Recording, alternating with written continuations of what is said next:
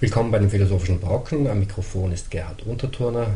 Heute steht auf dem Programm ein Interview mit Oliver Machert zur Philosophie von Ernesto Laclau. Das Interview führte Gerhard Unterturner. Oliver Machert ist Professor am Soziologischen Seminar der Universität Luzern. Von seinen Monographien möchte ich nur die beiden letzten erwähnen. Neu beginnen, Hannah Arendt, die Revolution und die Globalisierung bei Thuria und Kant und Technokolonialismus, Theorie und imaginäre Kartographie von Kultur und Medien beim Löcker Verlag. Demnächst erscheint der Band Post-Foundational Political Theory, Political Difference in Nancy, Le Fort, Badiou, Laclau bei Edinburgh University Press und in Vorbereitung sind die Bände Ästhetik des Öffentlichen bei Thuria und Kant und Cultural Studies bei UTB. Er hat auch mehrere Bände herausgegeben, unter anderem zwei Sammelbände zur Philosophie von Ernesto Laclau der eine mit dem Titel Das Undarstellbare der Politik bei Thuria und Kant und Laclau A Critical Reader zusammen mit Simon Critchley bei Routledge.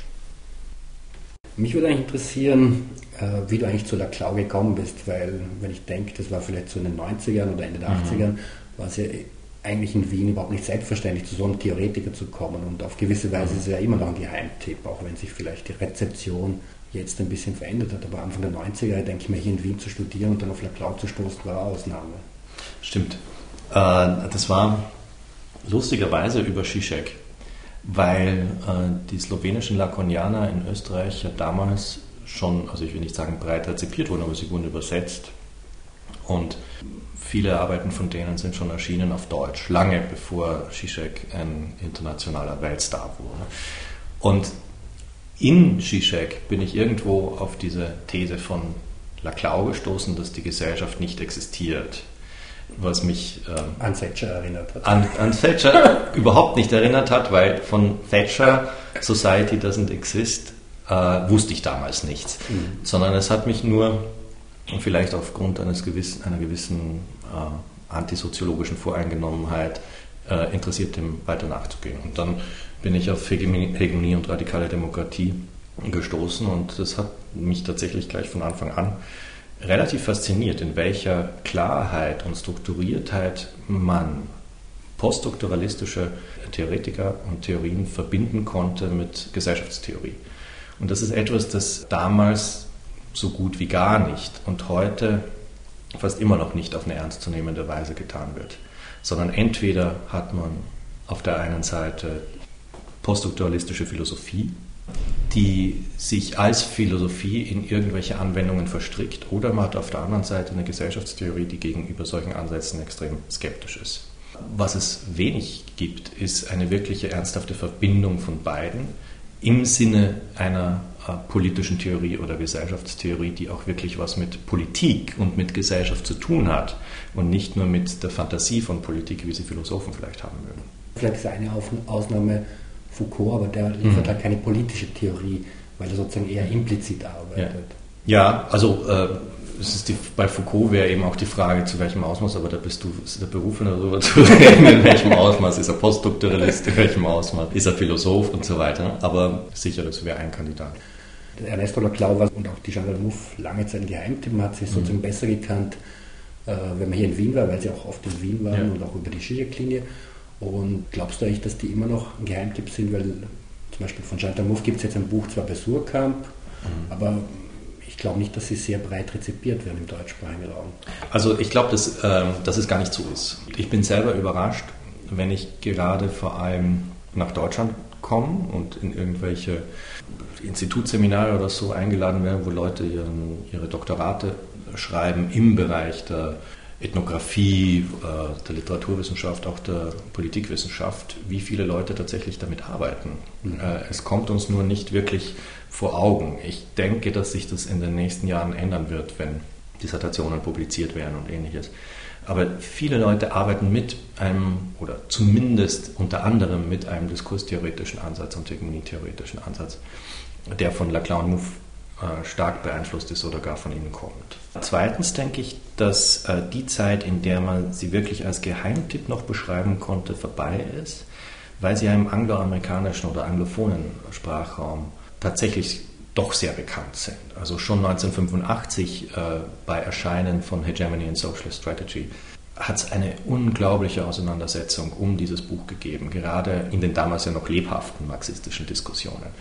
Äh, viele Leute haben sich davon extrem angegriffen gefühlt, also von dem, von dem Versuch, äh, Gesellschaftstheorie als Diskurstheorie neu zu fassen, der Attacke gegen jede Form des ökonomischen Determinismus und ähnlichen Angriffen gegen eine marxistische Orthodoxie, die damals noch äh, ziemlich, äh, ziemlich dominierend war.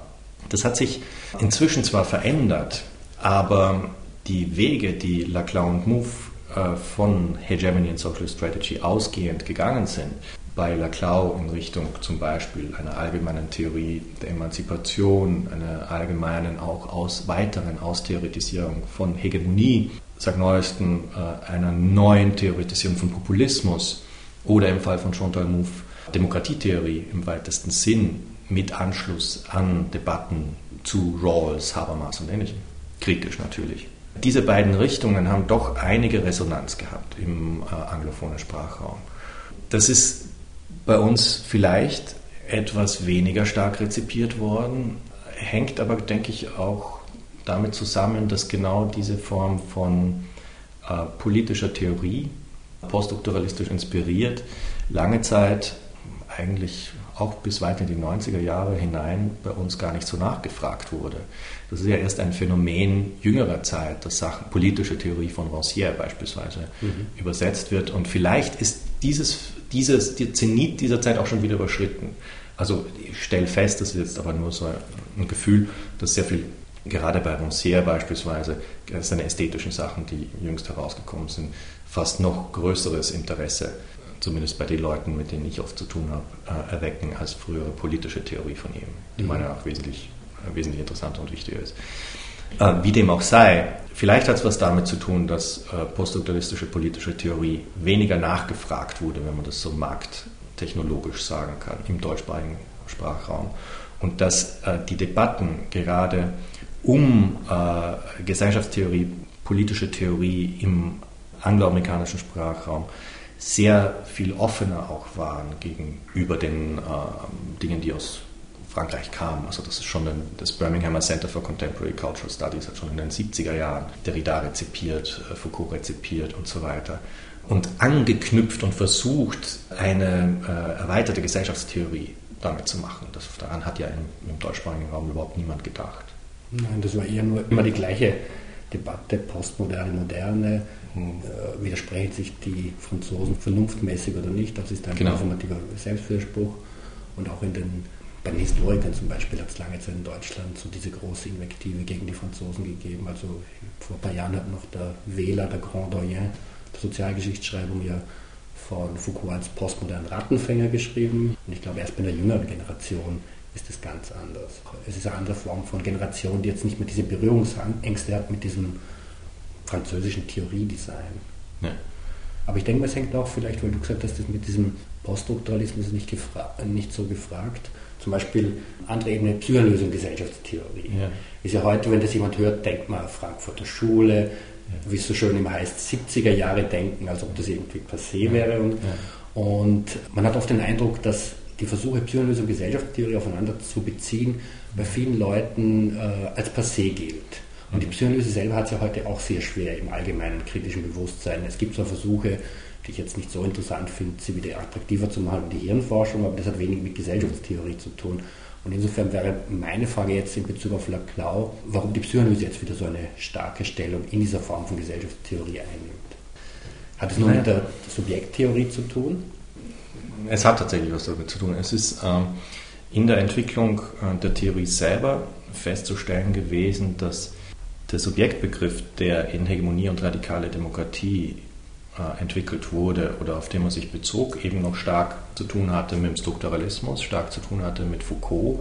Äh, das heißt eigentlich gar kein Subjektbegriff war, sondern ein Begriff von Subjektpositionen, die das passive Ergebnis sozusagen struktureller Anrufungen, wenn man so will, sind. Auf der anderen Seite, das ist natürlich klar, dass sich das gerichtet hat gegen die klassische Vorstellung eines mit sich selbst identischen voluntaristischen Willenssubjekts. Aber auf der anderen Seite war das auf Dauer insofern nicht befriedigend und das war letztlich auch die Kritik Zizeks an Hegemonie und radikaler Demokratie, da nicht erklärt werden konnte, wie es überhaupt äh, von Anfang an zu sowas wie Identifizierungen kommen kann, also zu Identifizierung als Prozess und nicht nur zu sowas wie Identität als Subjektposition, die sozusagen an irgendwelche Individuen drangeheftet wird durch einen Anrufungsprozess oder wie auch immer. Das hat bedeutet, dass äh, sozusagen Zizek damals sehr bald nach Erscheinen von äh, Hegemonie und radikale Demokratie, also in der zweiten Hälfte der 80er Jahre schon, eine doppelte Kritik formuliert hat. Einerseits, dass Hegemonie und radikale Demokratie keinen Begriff des Subjekts besitzt.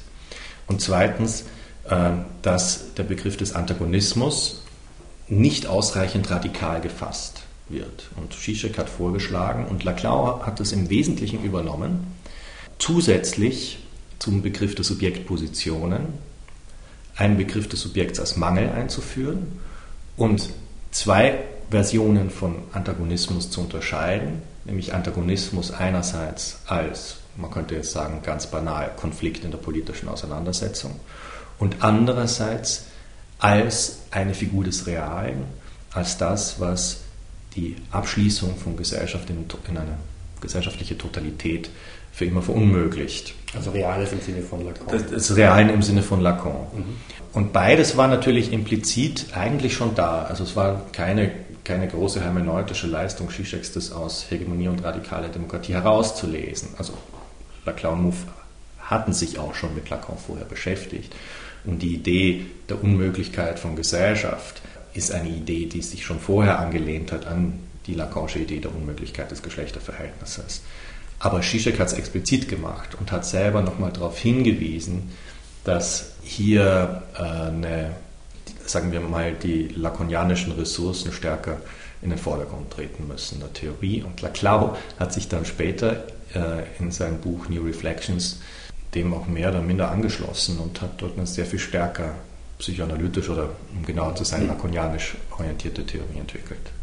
Was du ja auch immer wieder einbringst, ist, dass Laclau zu den Theoretikern gehört, die sozusagen jedem, jeder Form von Letztbegründung mhm. abgeschworen haben und dass insofern äh, jede Ordnung kontingent ist. Und diese äh, Konstitution von Ordnungen denkt er ja von einer gewissen Logik von Einschließung und Ausschließung mhm. her. Also jede Ordnung oder Identität entsteht dadurch, dass irgendetwas ausgeschlossen wird.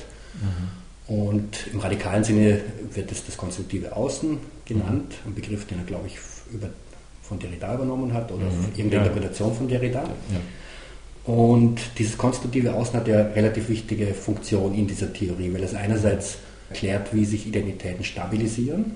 und andererseits aber auch verunmöglicht, dass sie sich restlos abschließen mhm. können in ihrer Identität. Also zum Beispiel eine Gemeinschaft äh, definiert sich über bestimmte Eigenschaften oder Werte und natürlich immer im Gegensatz zu einer anderen Form von Gemeinschaft. Ist jetzt diese andere Form von Gemeinschaft das konstitutive Außen, als wenn man andere Nation oder mhm. wenn man wenn man Schweizer Vorarlberger hernimmt oder Tiroler gegen Kärntner, mhm. ist dann sozusagen immer die andere Gruppe das konstitutive Außen? Das konstitutive Außen ist erstmal gar nichts positiv inhaltlich Bestimmtes, sondern es ist eine theoretische Kategorie, die versucht, eine Instanz reiner Negation zu denken, die notwendig ist, damit sich eine Identität einerseits stabilisiert, die aber andererseits gerade aufgrund dieser Notwendigkeit und gerade weil es eine negative, rein negative Instanz ist, äh, diese Identität auch subvertiert. Also es ist eine klassisch dekonstruktive Figur der Identität von Möglichkeit und Unmöglichkeit. Und das ist in dem Fall äh, so zu verstehen, dass Laclau geht ja aus von der Saussure'schen Vorstellung, dass ein System, das bedeutungserzeugend ist, notwendigerweise ein relationales System sein muss, ein System von Differenzen. Damit aber das System sowas wie eine gewissen, einen gewissen Grad an Einheit bekommt, äh, muss es auch einen gewissen Grad an Äquivalenz erzeugen. Das heißt, diese Differenzen müssen sich in irgendeine Form der Äquivalenz bringen. Gegenüber was? Was ist sozusagen das, das Prinzip der Grenzziehung gegenüber, der, äh, gegenüber welchem Außen sich dann auch immer diese Differenz herstellt? Ist es einerseits, das wäre die eine Möglichkeit zu sagen, eine weitere Differenz? Dann haben wir allerdings es nicht mit einem negativen Außen zu tun. Letztlich haben wir es auch nicht mal mit einem System zu tun, sondern wir haben es mit einer reinen Verstreuung von Elementen zu tun. Denn ein Element unter anderen Elementen kann nicht die Einheit der gesamten Serie garantieren. Erst wenn ich das, wogegen sich die Einheit der Kette von Differenzen herstellt, als etwas verstehe, das die Identität dieser Differenzen negiert, weshalb sich diese Differenzen zusammenschließen zu Äquivalenzen, also in, Äqui in einer Äquivalenzkette, habe ich eine mögliche Begründung dafür, warum es zu sowas wie totalisierenden Effekten überhaupt kommen kann. Das heißt, ich brauche ein Prinzip reiner Negation, das selber nicht inhaltlich bestimmt ist, wäre es das, wäre es eine weitere Differenz innerhalb des Systems von Differenzen. Da es aber keine weitere Differenz ist, ist es etwas radikal anderes. Das also ist das Außen. Also insofern wäre dieses Außen nicht ein Bereich außerhalb genau. des Innen, eine Art äh, Grenzbegriff, um dieses Innen aufzuspüren. Genau. Das ist eigentlich die radikale Vorstellung des konstruktiven Außen. In seiner Radikalität tritt es uns natürlich nur in der Theorie gegenüber. In der Praxis wird es immer einen bestimmten Namen finden. Das heißt, es wird benannt werden. Und da treten dann natürlich solche Feindsignifikanten wie die Schweizer oder die Vorarlberger, je nachdem. Na gut, die Vorarlberger sind den Schweizern egal. Also die Schweizer aus, aus Sicht der Vorarlberger und ähnliches in den Blick.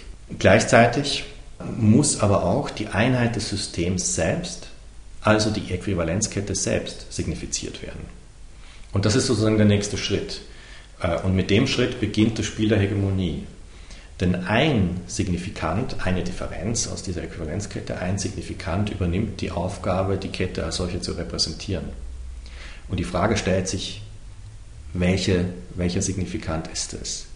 Und, im, und, um das zu tun, und das ist die Logik von Hegemonie, die Laclau entwickelt, um das zu tun, muss sich dieser Signifikant in einem bestimmten Ausmaß von seinen partikularen positiven Inhalten lösen, entleeren weil er ja mehr als nur sich selbst bezeichnen muss. Er muss ja die gesamte Kette bezeichnen. Und das ist das, was Laclau einen leeren Signifikanten nennt. Der leere Signifikant ist eine politische, eine politische Forderung beispielsweise oder ein Slogan, der einerseits nach wie vor einen bestimmten partikularen Inhalt hat, also eine Differenz darstellt, andererseits aber so weit entleert ist, dass es schafft, möglichst viele andere Inhalte einer gegebenen politischen Allianz beispielsweise abzudecken. Also so ein, so ein Slogan wie, wenn man sich vorstellt, zur Zeit des Apartheid-Regimes äh, in Südafrika, Freiheit für Nelson Mandela, ähm, hat einen konkreten partikularen Inhalt, nämlich lasst Nelson Mandela aus dem Gefängnis raus. Es bedeutet aber natürlich sehr viel mehr. Es hat nicht nur diesen partikularen Inhalt, sondern es bedeutet letztlich oder es zielt letztlich auf einen ganzen Systemwechsel des Apartheid-Regimes. Das ist eine sehr viel breitere Forderung als der partikulare Inhalt.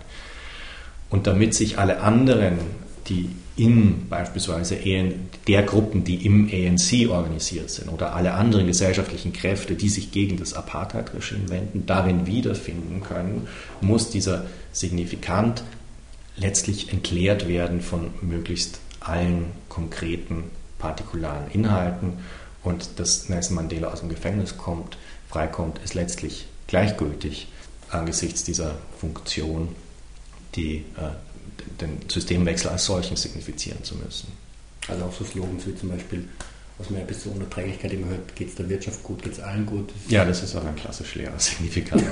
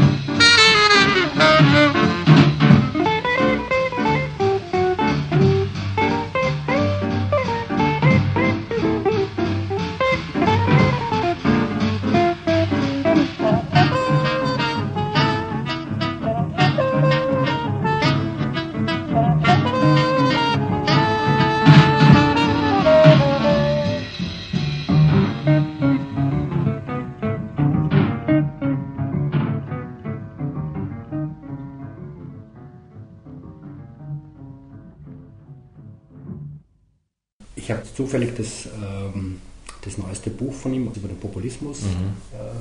also angefangen und du hast vorher auch die Stelle gesagt, den Schweizern sind die Vorarlberger egal. Mhm. Und in dem Populismusbuch, was ich interessant gefunden habe, bringt er auf einmal diese Kategorie der Heterogenität ins Spiel. Mhm. Also mit Beispiel Lumpenproletariat, ja. das eigentlich für das System äh, ja. unwichtig ist. Ja. Also genauso wie du gesagt hast, die Vorarlberger sind unwichtig für die Schweizer. Äh, könntest du dazu vielleicht was sagen, was diese Kategorie der Heterogenität jetzt in diesem in, diesem, in dieser Theorie äh, zu bedeuten hat, weil mhm. ich war noch ein bisschen erstaunt, dass auf die parteiische Faschismusanalyse mhm. sich da bezogen. Als Analogie letztlich, aber ähm, das, worauf er hinaus will, ist äh, ein bisschen was anderes, denn einerseits, wobei man sagen muss, äh, es ist nicht wirklich ganz überzeugend ausgearbeitet, aber es ist eine Innovation in seiner Theorie, also lassen, lassen wir mal die Credits dafür. Äh, einerseits bedeutet natürlich das Heterogene schlichtweg das, was nicht in eine Äquivalenzkette aufgenommen worden ist, aber gleichsam als Ressource weiter da draußen herumliegt, aber im Rahmen einer politischen Mobilisierung noch nicht angerufen wurde, noch nicht eingemeindet wurde, das aber theoretisch eingemeindet werden kann. Also äh, alle Differenzen, die sonst noch in der Welt herumliegen. Das ist sozusagen heterogen in Bezug auf äh, die Äquivalenzkette in Bezug auf äh, eine politische Allianz beispielsweise. Mhm. Auf der anderen Seite aber, und deswegen sage ich, es ist vielleicht noch nicht ganz überzeugend ausgearbeitet in dem Buch, bedeutet das Heterogene natürlich auch etwas Subversiveres. Es ist das, was äh, letztlich auch in gewisser Weise konstitutiv ist für jener Rest, äh, der nicht aufgeht im System, der aber sozusagen konstitutiv ist für das System. Und da ist die Frage, ist jetzt das Heterogene konstitutiv oder ist es nicht konstitutiv? Also was ist der Status des Heterogenen? Ist es einfach nur Abfall? Ist es etwas, das existieren könnte oder auch nicht? Es hätte keine Auswirkungen auf die Stabilität einer Äquivalenzkette. Oder ist es etwas, das gerade aufgrund seines Ausgeschlossenseins aus dieser Äquivalenzkette konstitutiv für die Äquivalenzkette wirkt? Und das ist eine Frage, die noch nicht geklärt ist. Und wenn du ihn, äh, wenn du ihn darauf ansprichst, hat er dazu auch noch keine Antwort. Also man müsste vielleicht da in der Richtung entweder selber weiterdenken oder vielleicht noch einen weiteren Begriff einführen, um diese beiden Funktionen unterscheiden zu können. Was mich jetzt ein bisschen erinnert, gerade eben, weil diese Stelle mit Partei war, mhm. an diese ganzen Diskussionen, im also auch in den 60ern im Umfeld von, von der Geschichte des Wahnsinns bei Foucault zum mhm. Beispiel, der auch diese Kategorien aufgenommen hat, von Partei und vor allem dann auch von Blanchot. Mhm. Und bei ihm hat es dann geheißen, der Wahnsinn ist die Abwesenheit eines Werkes, also gerade diese Kategorie der Abwesenheit eines Werkes für, äh, wie soll ich sagen, einerseits war es eine ontologische Figur, aber andererseits stand es natürlich auch für Bevölkerungsgruppen, die unproduktiv sind. Ja. Und die hatten natürlich in der, in der Foucault'schen Diktion damals was Subversives. Klar. Und das ist aber die Frage, weil wenn Heterogenität tatsächlich radikal heterogen ist, dann hat es gerade nichts Subversives. Also das Beispiel äh, Caput Mortuum als äh, das Beispiel Lacans, das, was in einem chemischen Experiment übrig bleibt, nachdem das Experiment durchgeführt wurde, ist ein Rest, der für Chemiker nicht von Interesse ist. Dieser Rest, den kann es geben, den kann es nicht geben. Der ist völlig irrelevant. Der hat auch nichts Subversives während der Wahnsinn möglicherweise etwas Subversives hat. Oder bei Partei bestimmt, natürlich wird es ja extrem hypostasiert, dieses ganze Zeug. Da, da liegt sogar so eine Art messianische Hoffnung gerade im Exkrement. Und die Frage ist, ist das sozusagen ein zulässiger Schritt oder ist das eine ethische Aufladung?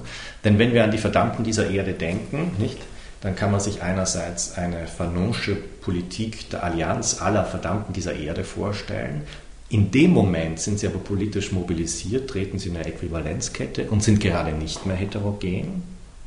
Also fällt wieder was anderes raus. Und als Heterogenität selber tauchen sie nie in der Perspektive politischen Handelns überhaupt auf. Gleichzeitig gibt es das Problem der Ethisierung von Politik, gegen das sich äh, Laclau als einer der ganz wenigen Leute, die poststrukturalistische Theorie betreiben, wendet. Denn die meisten sind ja extrem ethisch, um nicht zu sagen ethizistisch. Bislang hat Laclau ja immer argumentiert, dass es keinen Grund gibt, den anderen qua seiner Andersheit in irgendeiner Weise ethisch zu bevorzugen. Denn der andere kann natürlich auch ein sehr unangenehmer anderer sein.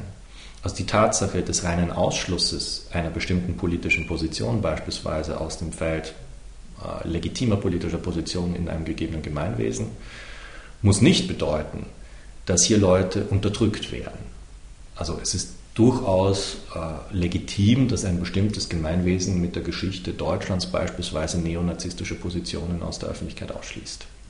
Das macht, diese Position, macht es diese Positionen jetzt zu Heterogenitäten, denen man mit, ethischem, äh, mit einem ethischen Respekt gegenübertreten müsste oder was. Ja?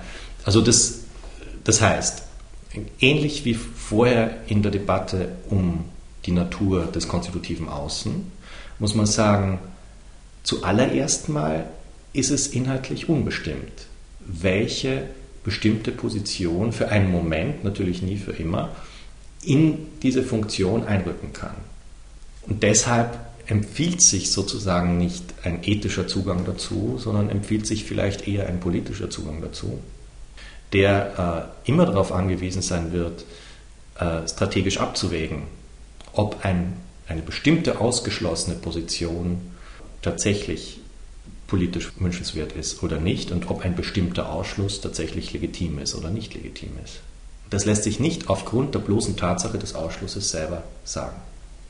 Andererseits gibt es natürlich das Problem, wie entsteht überhaupt die Aufmerksamkeit auf bestimmte Ausschlüsse, weil so habe ich es ja auch gelesen, mhm. dass diese heterogene Gruppe, wenn die wurscht ist fürs System, dann oft gar nicht wahrgenommen wird. Klar. Also diese Aufmerksamkeit oder Sensibilität, dass da überhaupt ausgeschlossen wird, ist ja oft gar nicht da. Ja, man müsste sich auch fragen, was passiert, was, was ist denn äh, mit denen, von denen gar nicht die Rede ist. Denn die Ausschlüsse, die beispielsweise äh, in den Beispielen, die Laclau bringt, bei Marx das Lumpenproletariat, äh, bei Hegel die sogenannten Völker ohne Geschichte, was, was diese Instanzen, Gruppierungen oder was auch immer auszeichnet ist, könnte man jetzt argumentieren, dass sie ja gerade nicht funktionslos für den Diskurs von Marx oder von Hegel sind. Mhm. Dass sie in diesem Diskurs eine sehr wichtige Rolle spielen. Also in der Theorie dann? In der Theorie von okay. Marx und Hegel eine sehr wichtige Rolle spielen.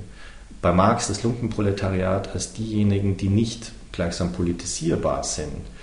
Das ist ja nicht nur eine ethische Verdammung äh, von Alkoholismus oder was weiß ich, sondern es ist, hat ja gleichzeitig eine bestimmte Funktion, auch das Proletariat nach unten hin abzugrenzen, so wie es nach oben hin abgegrenzt wird. Und bei Marx findet sich sogar äh, eine, interessante, eine interessante Analogie, die er aufmacht zwischen dem Lumpenproletariat und dem Finanzkapital. Das ist ein Aspekt von Antisemitismus bei Marx nebenbei gesagt, der äh, üblicherweise nie diskutiert wird. Bezieht sich dem auf die Frage. Die Verbindung ist, dass beide natürlich unproduktiv sind. Äh, und deshalb sagt Marx, das Finanzkapital erfüllt die Funktion des Lumpenproletariats gleichsam am oberen Ende der Skala. Und darum wäre es schwierig zu sagen, das Lumpenproletariat, zumindest bei Marx, ist eine Heterogenität und hätte keine Funktion. Es hat natürlich eine Funktion. Laclau und natürlich auch Muff sind ja nicht nur an der Art allgemeinen Logik von Ordnungen interessiert, sie sind ja auch an bestimmten Ordnungen immer, an der Konstitution bestimmter Ordnungen interessiert und da die immer mit Machtverhältnissen in Verbindung stehen, ist natürlich der Hegemoniebegriff so zentral. Mhm. Jetzt hast du in der Einleitung zum, zu diesem ersten deutschen Sammelband zu Laclau geschrieben, dass mit dem Hegemoniebuch der erste Versuch vorliegt, die Derridasche Dekonstruktion in die politische Theorie zu übertragen oder fruchtbar zu machen. Andererseits weiß ich auch von dir, dass äh, Laclau Derrida ja auch kritisiert. Mhm. Und was wäre denn eigentlich die Kritik von Laclau an Derrida? Fehlt ihm der Machtbegriff oder der Hegemoniebegriff? Also die erste Kritik, die er anbringt, ist, ist, die, Theorie, ist die Kritik am Ethizismus, also äh, die ich gerade referiert habe. Äh, das würde Laclau sehr ähnlich sehen. Also es ist eine Art von, das ist hier eine, eine ethische Wertehaltung gibt, äh, die selber nicht weiter ausgewiesen ist.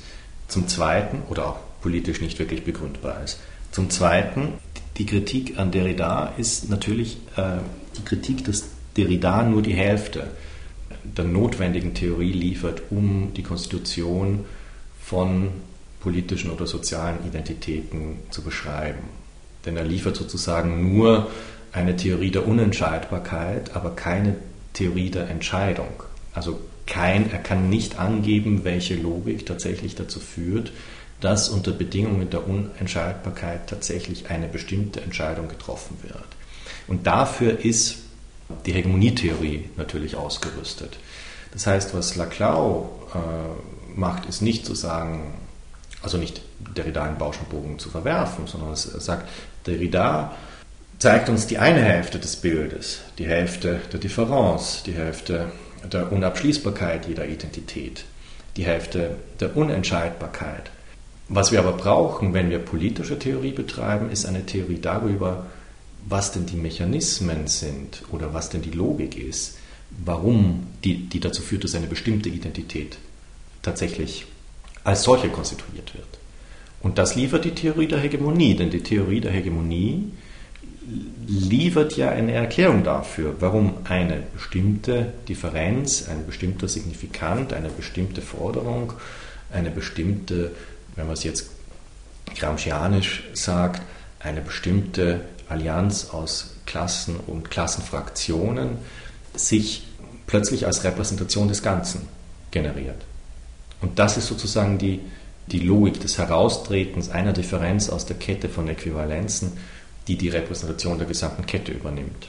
Also Sie interessieren sich dann für eine andere Frage, weil mir ist mhm. sozusagen als Assoziation auch eingefallen in der Archäologie, Archäologie des Wissens von Foucault, wo er geschrieben hat, interessiert nicht die allgemeine Logik, wie eine Sprache konstruiert wird, also die allgemeinen Bedingungen der Möglichkeit mhm. von Sprache, mhm. sondern warum gerade dieser, diese mhm. Sprache jetzt verwendet wird. Mhm. Nicht die Frage nach den allgemeinen Bedingungen der Möglichkeit, sondern die Frage nach den allgemeinen Bedingungen der Wirklichkeit, also warum jetzt mhm. gerade diese Ordnung entstanden ist. Und da braucht es mehr wie nur eine allgemeine Logik der Unentscheidbarkeit, wie du es gesagt hast. Ja, also es, die Frage ist im Konkreten natürlich auch nur konkret zu beantworten. Also was Laclau und Mouffe machen, ist natürlich eine allgemeine oder quasi transzendentale Theorie der hegemonialen Entscheidung auf einem prinzipiell unentscheidbaren Terrain zu mhm. liefern. Das heißt, sie bleiben auf der Ebene des quasi transzendentalen Arguments Derridas, indem sie natürlich schon eine Logik der Schließung, der hegemonialen Schließung entwerfen, die auf derselben Ebene operiert wie Derrida. Aber wie das dann im Konkreten ausschaut, ist nur einer konkreten politischen Analyse einer bestimmten historischen Konjunktur möglich zu sagen. Und das sind ja durchaus äh, Studien, die betrieben wurden. Also es gibt ja in Essex einen PhD, MA und äh, PhD-Kurs, der seit 20 Jahren läuft, wo zig Studien äh, in Form von Dissertationen rausgekommen sind und wo Leute hegemonial, also die hegemoniale Konjunktur in Ländern wie Argentinien, wie Taiwan, wie Griechenland, wie die wie Türkei und so weiter, das sind natürlich alles PhD-Studis, die auch von dort kommen und dann ihre Arbeit drüber schreiben, auch wirklich konkret analysieren mit Mitteln der Diskurstheorie da hilft einem sozusagen diese quasi transzendentale Ebene der Logik der Konstitution äh, politischer Bedeutung nur als Leitfaden. Also das, da, das entscheidet, wenn ich weiß, wie es läuft, entscheidet es nicht darüber, zu wissen, wie es in einer konkreten historischen Situation gelaufen ist oder laufen hätte können, mhm. sondern das, da muss ich wirklich hinschauen. Und deswegen ist der zweite Teil der Diskurstheorie die Laclau und Mouffe entwickelt haben, ja auch eine Diskursanalyse. Also es ist beides. Es ist die quasi transzendentale Logik der Konstitution politischer Bedeutung und es ist eine Diskursanalyse, die sich konkret anschaut, wie das dann in bestimmten Konjunkturen auch funktioniert.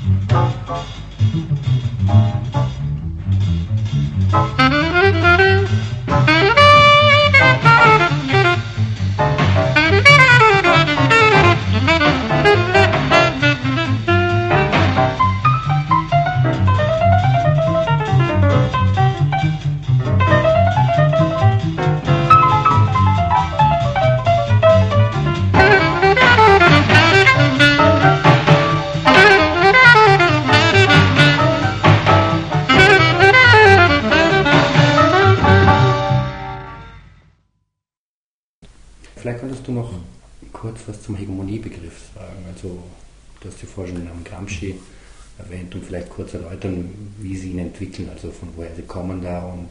Naja, was Sie sagen zu Anfang äh, Ihres Hegemoniebuchs ist, äh, dass Sie eine Art von Genealogie des, dieses Begriffs äh, versuchen zu schreiben. Der Begriff selber kommt ja ursprünglich aus der russischen Sozialdemokratie, ist natürlich selbst sehr viel älter als äh, eine Bezeichnung für das Verhältnis zwischen Staaten. Aber äh, in der Innenpolitik, wenn man so will, hat Lenin ihn als äh, einen anderen Begriff für Klassenallianz verwendet.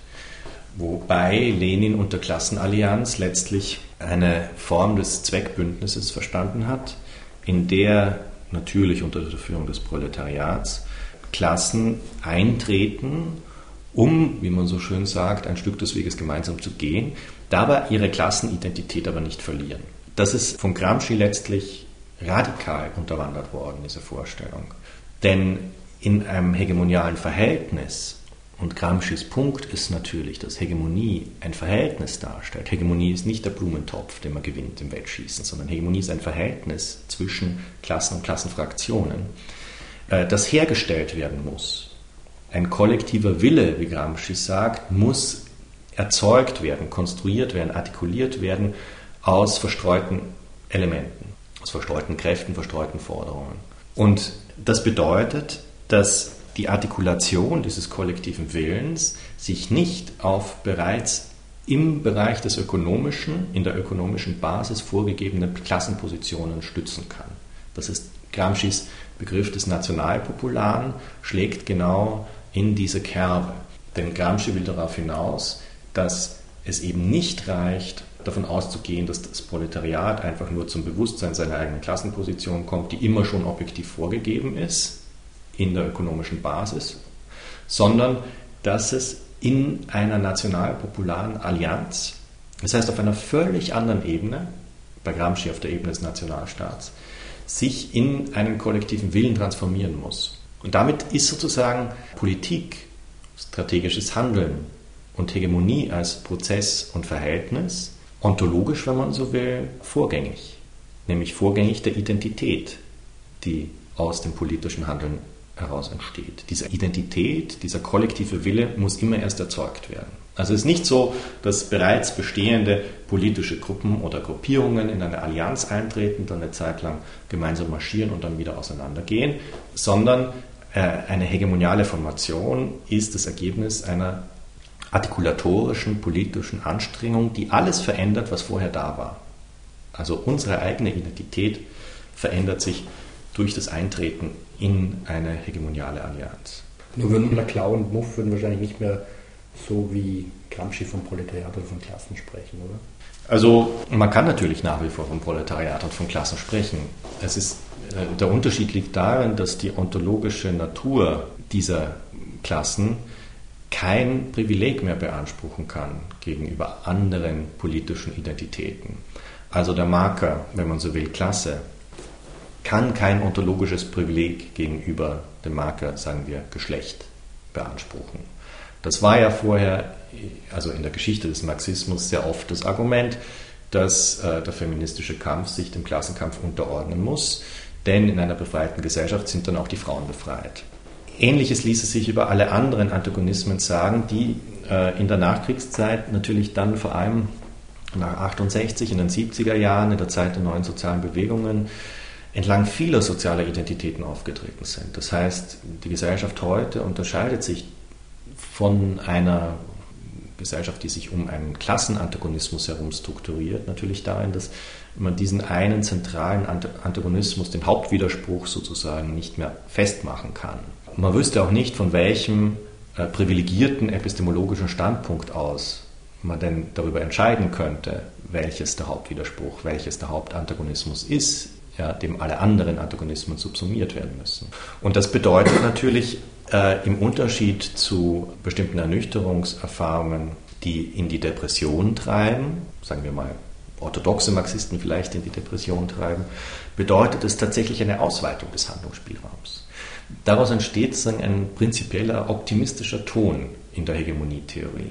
Also es ist nicht eine Theorie, die sagt, mein Gott, heute ist alles um so vieles schlimmer, äh, die Revolution ist verpasst und aber jetzt geht es bergab, sondern es ist eine Theorie, die gerade Hoffnung daraus schöpft, dass sich die Räume des Kampfes vervielfältigt haben, äh, die Antagonismen sehr viel stärker alle gesellschaftlichen Sphären durchkreuzen, was den Handlungsspielraum für politische Reartikulation zumindest potenziell mhm. stark erweitert. Das wäre ja auch der, der Hauptkritikpunkt wahrscheinlich zwischen Laclau und Zizek jetzt, die ja lange mhm. Zeit relativ viel gemeinsam hatten und du hast ja erwähnt, dass mhm. Zizek Laclau ja auch auf eine radikalere Subjekttheorie gebracht haben. Mhm. Und mittlerweile befetzen die sich ja ziemlich. Für Zizek ist ja, glaube ich, Laclau nur noch ein Reformer und ja. weil er den Kapitalismus nicht richtig in Frage stellt. Und für Laclau ist Zizek eine Art von Vulgärmarxist. Genau. Weil er ja. sozusagen auf diesen die These aufstellt, als ob es nur noch den einen Antagonismus gäbe. Ja. Und was da zu bemerken ist, ist natürlich sozusagen die Rückkehr des Hauptwiderspruchs bei Zizek.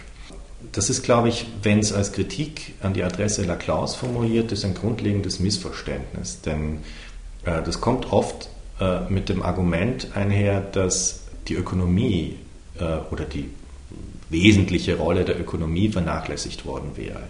Dazu muss man sagen, die ist vernachlässigt worden, weil es bei Laclau und Mouffe eine politische Theorie entwickeln und keine ökonomische Theorie. Aber sie ist nicht vernachlässigt worden in einem Sinn, der ihnen unterstellt, sie würden bestreiten, dass die Ökonomie eine wesentliche Rolle in modernen Gesellschaften spielt. Natürlich ist Laclau und Mouffe bestreiten nicht, dass es sowas wie Kapitalismus gibt, obwohl sie eher von Kapitalismen sprechen würden, weil es die eine alles unterliegende Logik möglicherweise nicht gibt. Ja.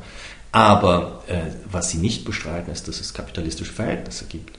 Und dass die eine ganz, ganz wesentliche äh, formierende Rolle für heutige Gesellschaften spielen, äh, ist auch für Laclau Mouffe unbestritten. Das heißt, dieses, dieses Argument zieht nicht. Das Argument, dass äh, der Ökonom, das, sagen wir, der Klassenkampf eine Form des Antagonismus ist, die alle anderen sozusagen wie beim Kartenspielen sticht, dieses Argument ist von Zizek in keiner Weise bewiesen worden. Es sei denn durch sozusagen eine Rückkehr auf irgendwelche vulgär, tatsächlich vulgärmarxistischen äh, Selbstverständlichkeiten, die, die eine Zeit lang äh, herumgespukt haben, die einem heute aber niemand mehr abkauft.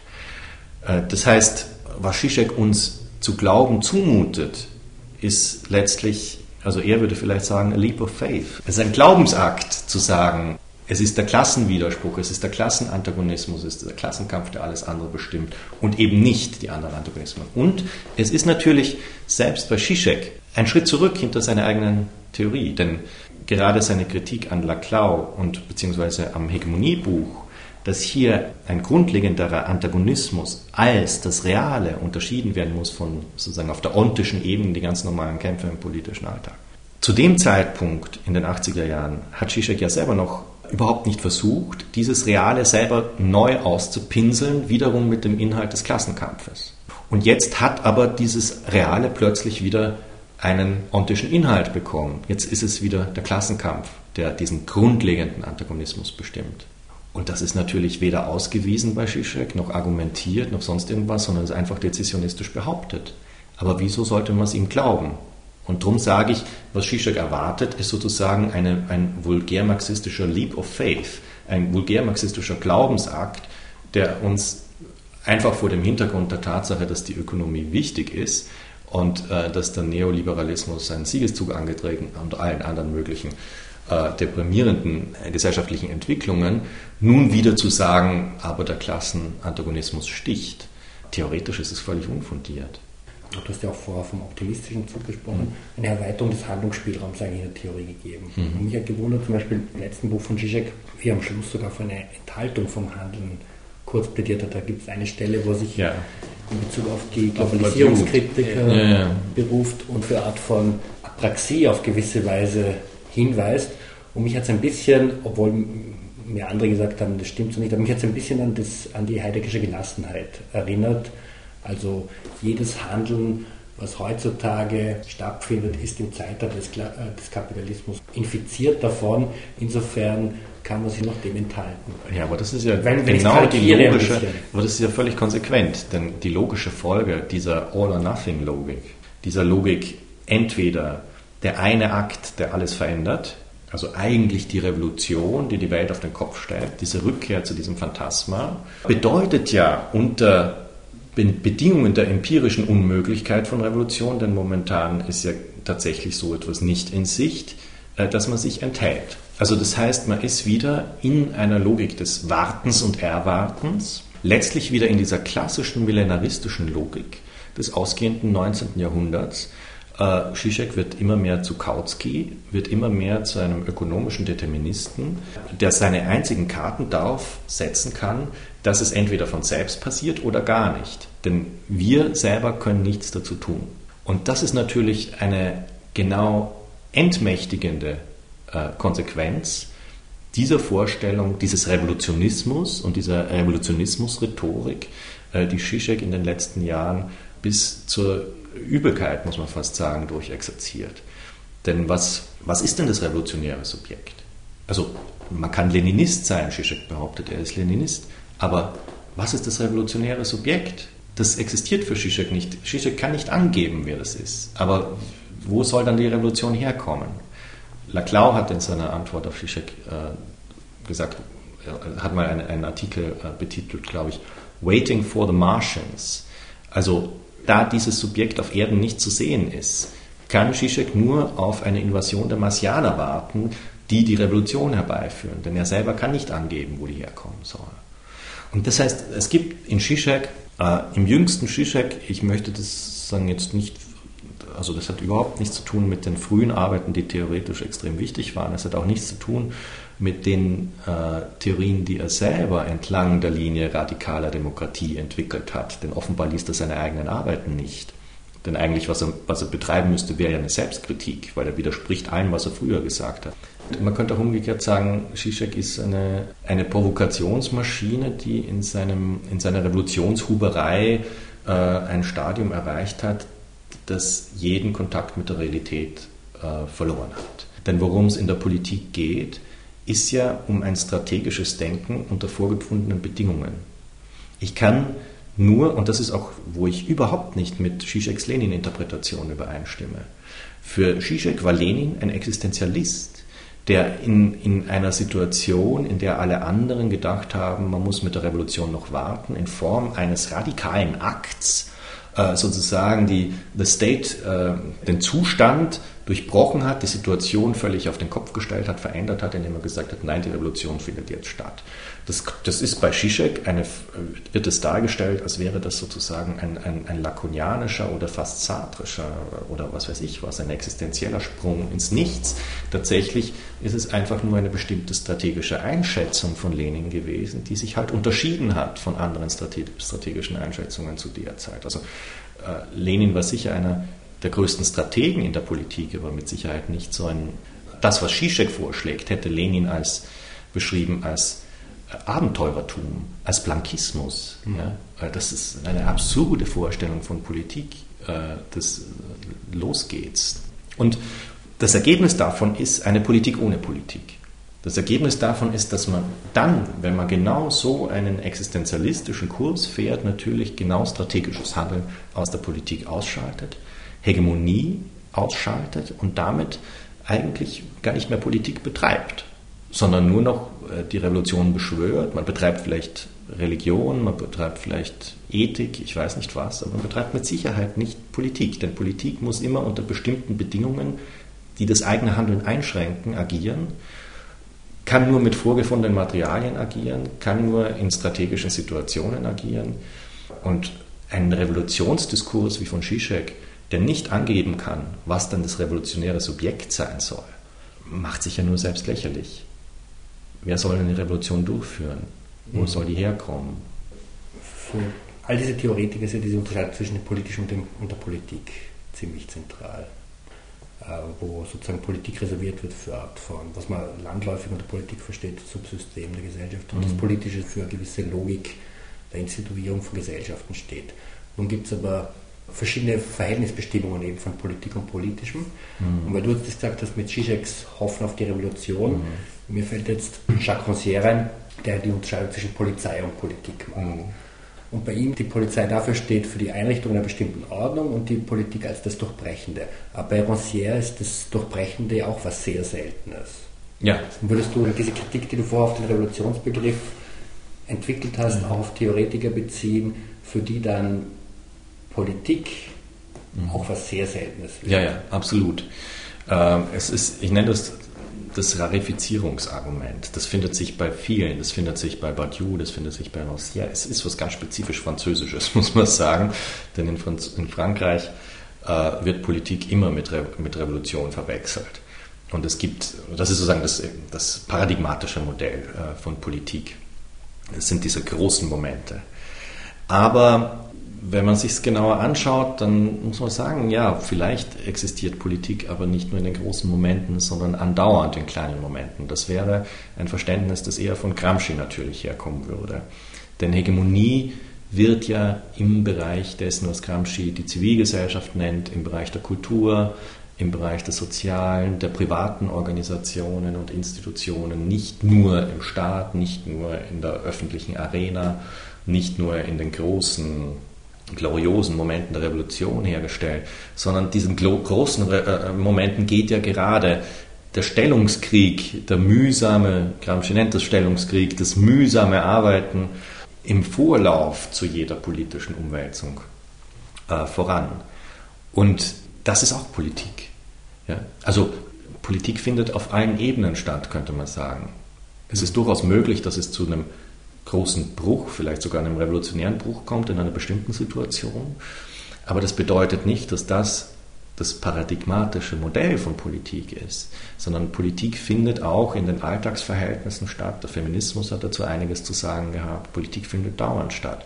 Und das ist eben eine, äh, eine Dimension, die, in, die bei vielen poststrukturalistischen politischen Theoretikern verloren geht, weil sie sagen, ein emphatisches, erhabenes Politikverständnis vertreten. Das habe ich gerade heute in dem, in dem Text, äh, den ich noch aufgeschlagen habe, in dem Laclau-Reder von dir, du hast da ein Zitat von Laclau drin, und da gibt es auch diese Stelle, wo er sagt, äh, und darum bedarf es auch der Mikropolitik von ja. Foucault-Deleuze, die man heutzutage zu schnell abtut. Aber ich würde diese Mikropolitik auch auf das beziehen, was du jetzt vorhin ja. gesagt hast, dass der Politik nicht was ganz Emphatisches, was ganz anderes zu machen, mhm. sondern auch auf dieser Alltagsebene oder beziehungsweise auch in bestimmten Bereichen. Mhm. Mhm. Also weil, wenn ich an die Mikropolitik bei Foucault denke, die es halt mit der Situation von Gefängnissen zu tun hat, mit der Situation von Inhaftierten, mhm. dann würde es genau auf dieser Ebene laufen und nicht das Warten auf irgendeine emphatische Änderung. Ja, genau. Äh, das, das ist sozusagen eine Form von Politik, die dennoch, das ist etwas, was ich da noch hinzufügen würde, äh, verkoppelt sein muss mit bestimmten makropolitischen Reartikulationen, Verdichtungen oder äh, Kombinationen solcher Praxen. Mhm. Denn ansonsten, ich meine, das kann ganz gut funktionieren, aber in the long run äh, wird das Ganze in alle möglichen Richtungen auseinanderlaufen und es können sozusagen hegemoniale Verfestigungseffekte einer Gegenhegemonie beispielsweise überhaupt nicht eintreten. Denn das, was also bei Hart Negri beispielsweise heute wäre so ein Beispiel für eine Theorie, wo die äh, Multitude gleichsam aus sich heraus äh, zu einem revolutionären Subjekt wird, aber keine Logik angegeben wird, wie denn überhaupt sowas wie eine hegemoniale Artikulation, die breiter ist als Monaden, die in alle Richtungen davonlaufen, daraus entstehen kann. Man hat ein atomistisches Modell, äh, das nicht angibt, äh, wie sozusagen eine gemeinsame Form von Politik, die, die dann vielleicht auch breitere Effekte erzielt, zustande kommt. Und das wäre die Gefahr bei mikropolitischen Praxen, die ausschließlich mikropolitisch sind, mhm. dass sie eben nicht diese Verschränkung mit bestimmten Äquivalenzketten, würde Laclau sagen, versuchen, sondern im schlimmsten Fall vielleicht so sowas wie Identity Politics werden und sich mhm. in der eigenen Identität beispielsweise einkapseln oder äh, nur auf der eigenen Baustelle arbeiten, aber sagen, alle anderen Baustellen gehen uns nichts an. Und das ist in the long run keine wirklich zielführende, auch aus, der, aus Eigeninteresse müsste man sagen, keine wirklich zielführende Strategie. Also das eine die Gefahr aus äh, Institutionalisierung nicht mitzubedenken, wie du es genannt hast, Makropolitik. Und auf der anderen Seite die Politik so ab, das politisch so abzukoppeln von der Politik, dass man sich keine schmutzigen Hände mehr machen muss. Genau, das ist, ich glaube, das ist das grundsätzliche Phantasma von, von Leuten wie Zizek, dass sie sozusagen die, auf der Suche nach dem reinen Politischen sind. Und äh, äh, sozusagen diese täglichen Grabenkämpfe, die Politik aber eben auch bedeutet, völlig ignorieren. Und deswegen sehr komfortabel Theoretiker bleiben können. Ja, in gewisser Weise Philosophen bleiben können, ohne zu politischen Theoretiker zu werden, was nämlich nicht dasselbe ist. Denn wenn man politische Theorie betreibt, muss man ein bisschen auch die politische Realität berücksichtigen. Das waren die philosophischen Brocken. Heute auf dem Programm stand ein Interview mit Oliver Wachert zur Philosophie von Ernesto Laclau. Ich bedanke mich für Ihre Aufmerksamkeit.